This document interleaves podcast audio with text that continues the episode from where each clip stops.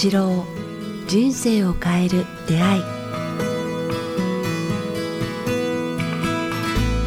こんにちは早川洋平です。人生を変える出会い。えーこの番組はポッドキャストと YouTube 各プラットフォームよりお届けしています。今日は第257回です。北川先生よろしくお願いします。よろしくお願いします。さあ、えー12月の最初の放送ですが、えー先生、今日まだ撮ってるのは11月なんですが、雪はそろそろ降る。まだ早い。あね、もう紅葉が、紅葉と言いますかね、もう、はい山が色づいてとても今美しいですね。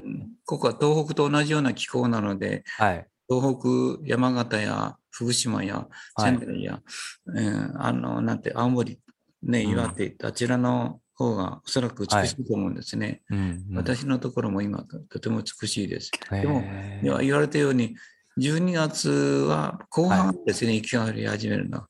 あ、意外と普通といえば普通なんですね。なんか勝手に早そうなイメージがあったんですけど。まあ、山、山だから、九州だから、ねはいそれでも、うん、まあ、近くあ、にそうか。そうですよね。九州だ。ね 近くにスキー場があるんですよ。すぐ近くに。え1分ぐらい行ったところに、ぐらいこう、生、雪があるところなんで先生、スキー、スキーは今はもうあれかもしれないですけど、結構されたんですか、スキー？なんかすごい上手そうなイメージがあるんですけど。そうなんです。スキー好きでよくやってたんですけど、ちょっと運動を10年ぐらいサボったらもう、腰がなんか本当立たないっていうのは、ああ。本当だなと思うようになりましたね。うんうんうん。だから走り込むとか腰を鍛えないとあのら少し腰を低くしてあの斜面を喋るっていうのははい。さ足が支えきらなくなっているのではないかなと思います。ああ、なるほど。まあ、そんなね、こう、オグにまた行きたいなと個人的に思いつつも、今日はですね、はいえー先生がね、直接やり取りした方のお話がすごく多分番組の参考になるんじゃないかということで、はいえーちょっとだけご紹介させていただきますね。すねちょっといじめと、はいあのいじめに対する対処といいますかね。はい。で、えーあのいじめの内容よりも子供になってどういうあのうん。こう解くか、それからあの向こうの学校の先生にどうどうやってその話を持っていくか、と両親が、えっとどんな思いで子どもたちやいじめに対してあの見つめていくかということをその3つに分けて、はいあのそれとはうまくとてもうまくいったんですようんうね。ん、そうですね。あの、一応冒頭でですね、はいそのアドバイスはこれからお話しいただくとして、一応こういう、えーお話だったようです。えー息子は9歳、小学校3年生、えークラスメートにからかわれることが続き、えー先週初めて学校に行きたくないと言いましたが、えー先生のアドバイスのおかげで、えー元気に、えー今日は学校に行くことができました。えーゆっくりと焦らず見守っていこうと思います。えーで、先生の、えーまあ、これから多分お話しいただくアドバイスを、えーいただき、えー今日は、えー夫婦と担任の先生と、えー教頭先生と面談することができました。えーということで、本当にありがとうございましたということで、先生ともね、お話し合いうまくいったみたいで、さあ、えー北川八郎先生がどんなアドバイスをされたのかということですね、ここから。ああそうですね。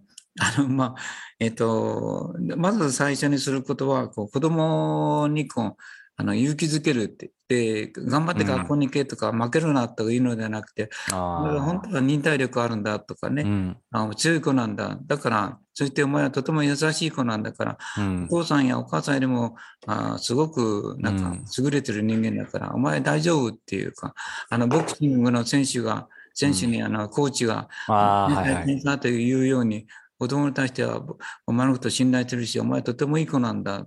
うんなんかお父さんとお母さん愛してるあ、お前を愛してるからということをあなんあのちゃんとこう何回も言うといいですよ。あーまず絶対的になんか受受け入れるっていうところですよねずっ。とお前たちを、お前をこう見あ見守るっていうかね、うん大事に見守ってるう両親なんだということを印象づける言葉といいますかね。で、もう一つはそのその子の才能といいますかね、生きる力を褒めてあげることですよね。はい。才能。つまりこう、えっ、と、お前はすごい忍耐強いとか、優しい子なんだとか、うん。お前はお父さんたちよりも本当優れたあ人間になっていくだろう。お前は素晴らしいんだよっていう、うん。素晴らしいと思ってるよってこう伝えることだと思うんですね。うんうん。その人の能力って言いますかね、学校の勉強ではなくて生き方とかね、うん。優しさとか、我慢する力とかはすごい優れてる、すごいなといつも思ってるよ、よく頑張ってる頑張って、よく頑張ってると思うよっていうようなことを伝えてあげるといいんですね。うん、あじゃあ、まず、それこそ、まあ、さっき先生おっしゃったように、もう行かないとダメだとか、どうして行けないんだとか、何があったんだとか、そういうことじゃないってことですよね。それだけで萎縮しちゃいますもんね。た立ち、でお前を叱相手を叱るなっていうかね。まず。褒はい、めるのも良くないっていうか、お前はすごいんだっていう、お前にはいい未来待ってるんだっていうようなうん感じ、能力あるんだっていうことを、うんそんなのないよって言っても大丈夫。今、これはそれを、この、あの、なんて言いますか、この事件、うんこの出来事はそのことを教えようとしてるんだよっていう。ああ、そういう学びの時というか、学びの機会。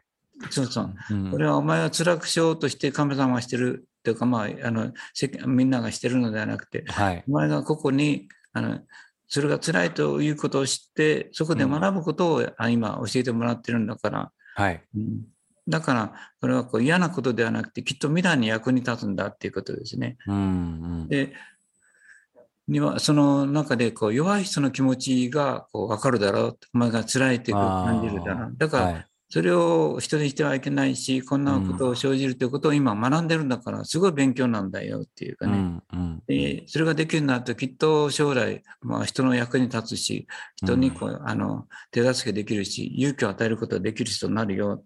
うんだから、あ我慢しなさいではなくて、学んでいきなさい。なるほど。あ苦しいとかいうのを苦しんでいいんだよ、辛いはいで、あの相手と喧嘩するのではなくて、それを引き受けて、こんなに辛いんだっていうことをこう学ぶといいよっていうことを、こう神様からまず学ばされてるっていう感覚ですね。はい。と3番目はそのあの、じゃあ具体的にどうするかって言ったら、うん。あのじゃああの学校に行った方がいいよっていうかね、お父さんとお母さんもうん喧嘩売りに行くのではなくて、はい。今こういうことあってるあってるけれども、ってだったんですけども、うんで、その時に先生が新任の先生で23歳ぐらいでこう、右往左往してて、全く、なんか対処できてないっていうかね、ああ、はい。いう問題なんですね。だから、うんまあ、この話もとても重い重い良くて、まあ、そういう先生があ与えられたということが、こう、あの話の、なんて言いますか、ネタになるんですけども。うんだから新任の先生であっても、その先生と一緒に解決しておきと、うんその先生も次々にこうそういう問題がこれから起きていくだろう。そうですねね。来年、再来年っていう学年違ってもクラスは違っても、どんどんこれからあのいじめとか、はい。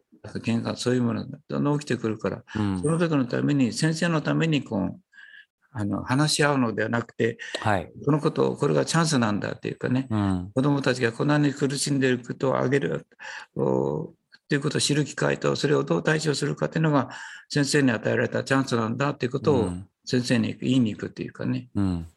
それと同時にもうもう一つもし秘訣は、子供が先生のことを大好きって言ってたよっていうこう伝えてあげるんですよね。嘘でもね。うん。実は先生のことを子供が大好きって言ってる、うんいい先生と言ってるんですよっていうと、うん向こうの印象が変わるんですよね。あのそうですね。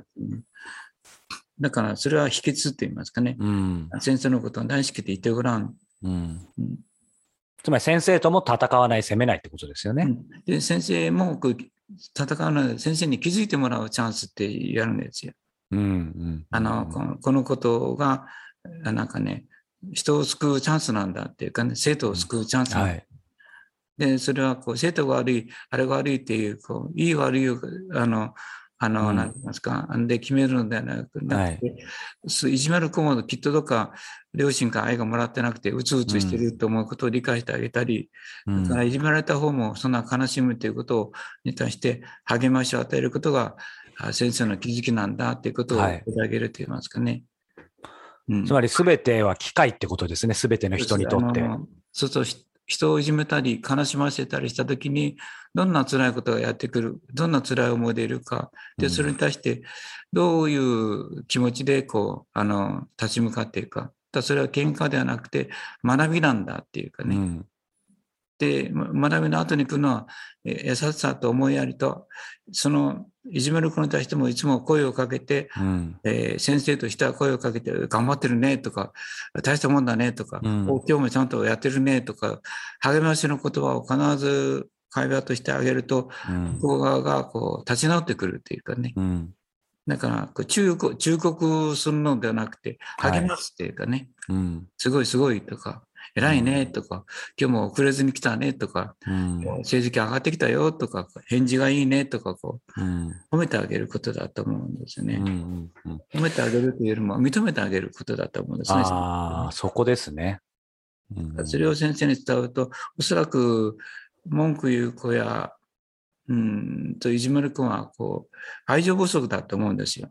うん。あの、両親からね。その裏返しなんですかね。うん、だから、そのぐらい、そその通りだと思うんですね。ほとんどの場合はそうだから。うんだから先生やあの友達がその愛情を与えれば、その子は立ち直ると思うんですね。はい。絶対感謝すると思うんですね。うんうんうんうんうんそうか。これでも、あのね、あの、この方の状況と近しい、やっぱり機会、今まで過去にあった方とか、これから見舞われるであろうって方は、本当にもう数えきれないほどいるでしょうから、いろんな形で今日のお話は参考、学びになりそうですね、それこそ。うん、で、もうちょっとだけ言うと、はい。うん学校に行くとき、決してこう、あの怒り顔とか文句とか告発という形でいかないっていうかね、あ うん、あ、うん。必ずあの、えー両親で行って、まあ、子供は出席させないで、えーうん。うん同席させないで、両親はこう見綺麗にしていくっていうかね、はい。あのきちんと、うんよまあ、ネクタイまでしなくてもいいでしょうけれども、見綺麗な格好で、はい清清潔な格好でで、穏やかに話し合う。うん。うん、うん先生に言うのではなくて、えー学校の校長に言いつけるのではなくて、うん。話し合って子供の未来を作ろう。子供たち、両方の子供の未来と学校の先生の未来を作ろうという気持ちで、こう、あの、うんうん。言ってみるというかね、話し合いに、えー臨むというかね。うん。だから、あの、きっと、あここで解決しないと、またはい学校の先生が、あの、ほあの放置したりなんかすると、うん他の子が同じような嫌な思いをすることが、これから何回もあると思うんですね。そうですね。うんだから、これは、あの、ここでそのことに気づくことは、先生にとって大切なことなんだうんということをこうメモしていってごらんって言ったんですよね。へえ。うんうんうんどう思います？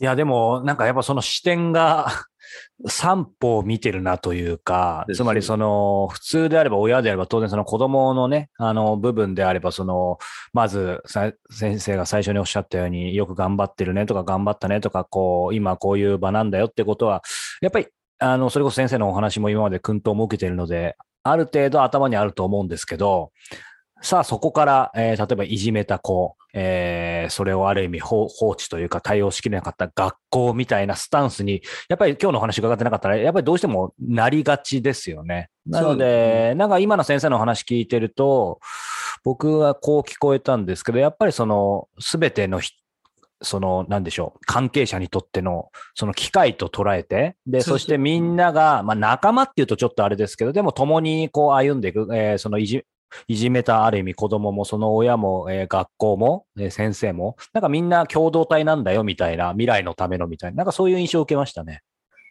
経験値という捉え方をするといいですね。こう。これは全て経験値であって、次の未来に生かせるチャンスはいをもらってるっていう考え方ですね。うんうんうんううん。んでそれをなるほど。良きエネルギーに変えていく、うん。うん、思いやりとか、あそれに変えていくようにできればいいねっていうか。うんうんうん。だからそれそうかそれを教えるとね、あのはいすごく順調だったっていや、なるでしょうね。うんうんだからまあ、これはいじめにあってる人たちにの参考になるのではないかなと思うんですよねうん。うんまあうん。3つの方向、4つの方向から見る。はい。親として、学校として、先生として、で、いじめる子供にとってもな人生が向上するように、なんかチャンスと優しさを、先生と友達もあ温かい目で見て、言葉をかけてつながりを深めていくっていうう、ん一緒に遊ぶとか、励ますとか、すごいとか、うん。頑張ってることを認めてあげるっていうかね、うんうんうん。そうすると、その子供も助かるし、先生も助かるし、あその子のいじめる子も助かるしう、ん。先生も助かるし、学校も助かるし、いじめられた子供もこう立ち直るっていうか、うん。このことがいい、なんか経験になるのではないかな、将来あの時いじめられたけど、怒らなくてよかったとか、避難しないでよかったとか。一まあ切、なんか、先生の今ね、お教え、お話の中で一切、その誰かを何かを追求するみたいのはないですよね。それよりも未来に向けてみたいなお話ですよね、そうそうそうやっぱり。そうですね。うんまあ、そういう言い方をぜひこう、ちょっと参考にしてもらえればいいなっていうか、うんあの、これは会社の中でも通じると思うんですね。ああ、そうか。社員を、はい。社員を批判するとか、あいつを批判するとか、名札をつけないというかね、うん。名札と値段をつけないっていう、うん。うーどうせ大人社会では、あのその人にネーミングと値段をつけてしまいますよね。うん。あいつはこういうやつだからうん。ダメなんだとかいうようなこう値段をつけないんで、うんあの、あ、これはいい、いき、なんかこう、チャンスなんだ。うん。捉えてもらえればありがたいなと思います。はい。ありがとうございます。大変参考になりました。さあ、えーこの番組では、えー引き続き皆様からのご質問、ご感想を募集しております。えー詳しくは、えー北川先生のホームページ、もしくはメールアドレス、えー北川アットマークキクタス .jp、北川アットマーク KIQ、アルファベットの Q、TAS.jp までお寄せください。さあ、そして、えー2022年の、えー北川先生のまたカレンダー、えー思いがけない展開につながる年ということで、えー毎年のように先生のですね、美しい、えー撮られた写真と、えーそして言葉が、えー今回も散りばめられていますので、えーこちらも、えー絶賛発売中ですので、ぜひお買い求めいただけたらというふうに思っています。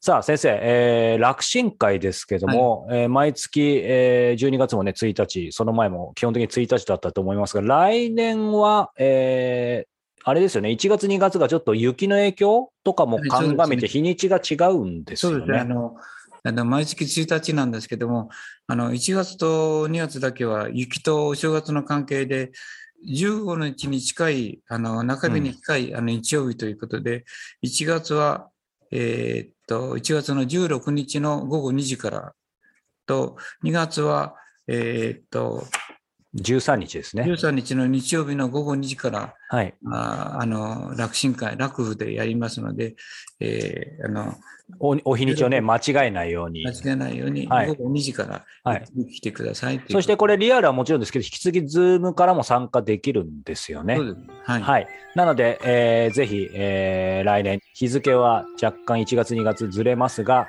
えーこちらもぜひご参加いただけたらと思います。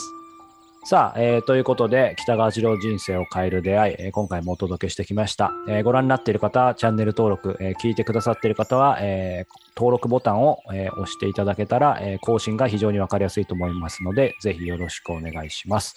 ということで、えー今日は第257回をお届けしました。北川先生、ありがとうございましたあ。りがとうございました。